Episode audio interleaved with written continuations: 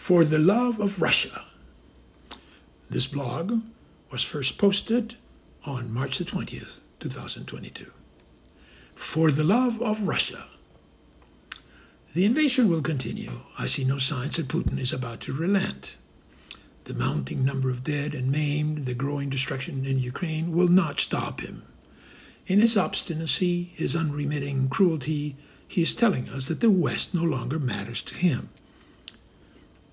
He is counting on China for support and on all those other countries that have chosen to side with them. Putin's actions are making clear the division in our world. On the one side, China, Russia, and their followers. On the other, the West. Meanwhile, shortages will worsen, inflation will increase, while economic growth will likely decrease for now. But there's always room for the unexpected. Here's Putin in his bunker on Sunday afternoon. Just the day before, he addressed a stadium filled with his supporters. He spoke to them for five minutes and reminded them of the absolute necessity of invading Ukraine. That nation was threatening all Russians. He was forced to act. He's sitting at his desk. On the wall in front is an array of video monitors tracking the progress of the war. A bank of multicolored phones lies within easy reach. On one of the screens, the image of President Zelensky appears. It is a clip of Zelensky's address to the British Parliament a few days earlier. The audio is muted. Putin has replayed it several times already. Putin, quote, To be or not to be, he told them. What a joke. This man, Zelensky, this nothing, that's what he is, nothing at all, believes he can defy me. But I will squash him. No, not that. That's too easy. Instead, once I capture him, I will put him on trial for genocide against the Russian speaking people of Ukraine and for being a Nazi. He says he's Jewish, but I know he's a Nazi. How dare that man become a symbol of bravery while I, me, yes, Vladimir Putin, after all I've done, become a symbol of cruelty to the world? But it's all disinformation, all of it.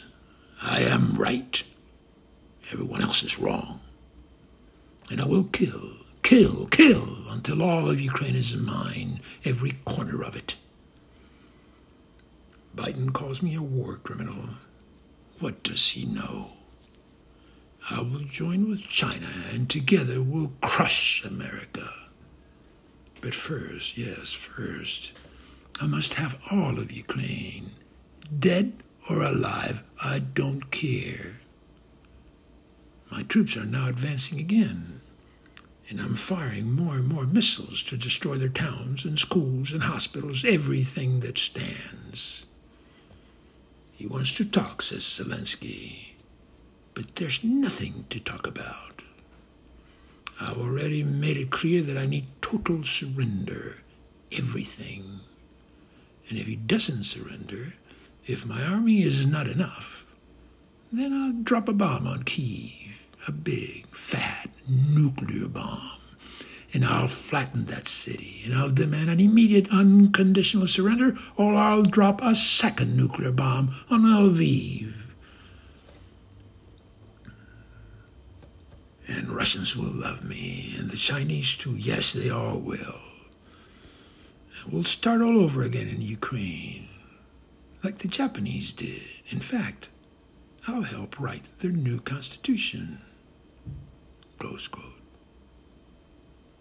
Meanwhile, in a suburb of St. St. Petersburg, in the basement of an apartment building, a group of Russian officers have gathered in a secret meeting that is now drawing to a close. There are seven officers gathered, gathered in a circle, facing each other. Three of them are women. The meeting was convened by Officer Y7X, his code name, who now addresses the participants the officer. Quote, His actions do not represent the essence of our country.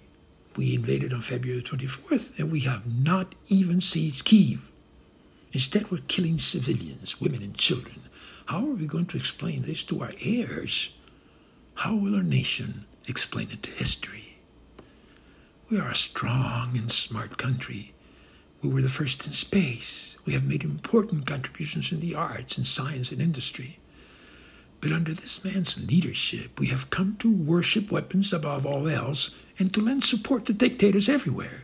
We have lost our purpose. Close quote. Officer Y9G. It is the moment to act. We're all conscious of what's at stake and the personal risks we run. Close quote.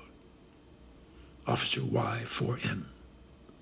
This may be the last time we see each other, but we have made our choices. Officer Y5Z. We may yet prevent the use of chemical weapons, or worse, of nuclear ones. Officer Y2Q. The odds are against us succeeding. I believe we're all aware of that, and yet we know we must proceed. If we fail, we commit to not betraying each other.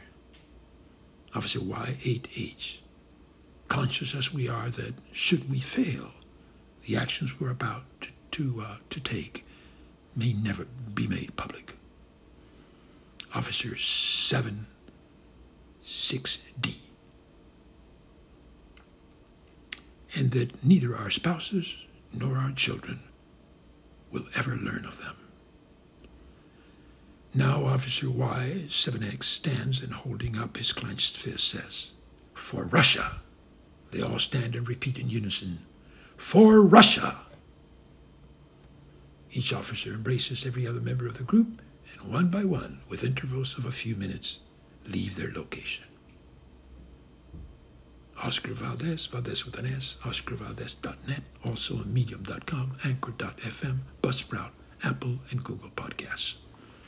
Thank you and good night.